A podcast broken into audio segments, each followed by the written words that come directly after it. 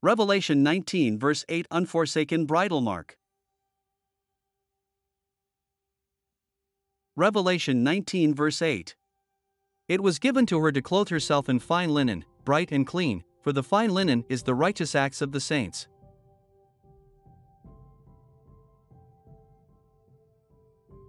No matter how my family and friends worship God, I still love them.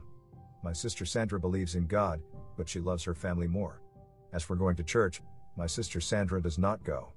My brother, I know he believes in God, but going to church, he does not. However, he attends church when he and his family visit my mother. He is a very devoted father with lovely children. My younger sister, Susie's relationship with others is more important than any relationship with God. She asks for prayers when times are tough.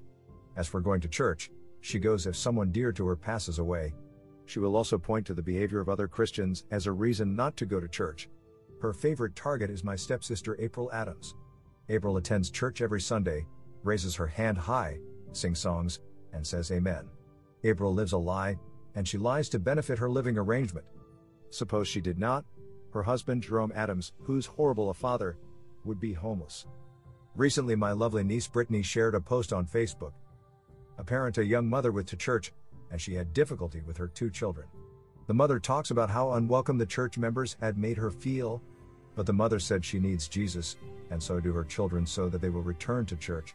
Brittany told me she no longer goes to church because she felt judged by the members, especially by the pastor.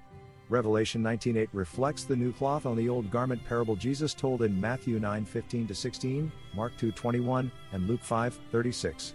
The parable story instructs a child of God that they must put away their old self and put on the newness of Christ. By doing so, they reflect the image of Christ and are less like their former self. The bride in Revelation 19:8 9 is an image of born again followers of Christ. They have repented, surrendered their will to the Lord, and allowed Him to clothe them with His righteousness.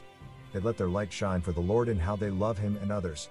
They do not love their families, friends, jobs, or even themselves more than they love God. Now, yes, not all people who attend church are Christian. Conversely, a person who does not attend assemblies with others is not a Christian. That is disobedient to God's word. Hebrews 10:25 not forsaking our own assembling together, as is the habit of some, but encouraging one another, and all the more than you see the day drawing near. If a future bride shows any effort, she enjoys spending quality time with her future husband. He may wonder if she loves him. She needs to learn about his ways and what he is interested in. A born again person with Christ is supposed to put away the old self and begin a new Christ like self. This happens not only if a person still hangs on to their old self and sinful habits. New garments are very flexible. They have been worn and washed several times. The Lord's way is already perfect. When we are born again, we do not make our ways flexible with God's ways. The foundation of God's word does not change. It does not matter who you or I or anyone feels or believes. So, at the end of this sinful age, only those who allow themselves to be clothed by the Lord's righteousness will be welcomed to his heavenly kingdom. They gather with him at the lavish wedding banquet and feast with the bridegroom, Jesus Christ. God bless you all. I hope you are a part of the bride of Christ, the church that loves you, and so do I, his humble bondservant, Samuel Jerry Head.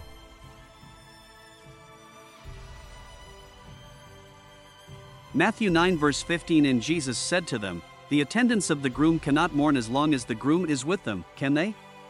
But the days will come when the groom is taken away from them, and then they will fast. 16 But no one puts a patch of unshrunk cloth on an old garment, for the patch pulls away from the garment, and a worse tear result. Isaiah 61 verse 8 For I, the Lord, love justice, I hate robbery in the burnt offering, and I will faithfully give them their recompense and make an everlasting covenant with them. 9 Then their offspring will be known among the nations, and their descendants in the midst of the peoples. All who see them will recognize them because they are the offspring whom the Lord has blessed. 10 I will rejoice greatly in the Lord, my soul will exult in my God, for he has clothed me with garments of salvation, he has wrapped me with a robe of righteousness, as a bridegroom decks himself with a garland, and as a bride adorns herself with her jewels. 11 For as the earth brings forth its sprouts, and as a garden causes the things sown in it to spring up, so the Lord God will cause righteousness and praise to spring up before all the nations.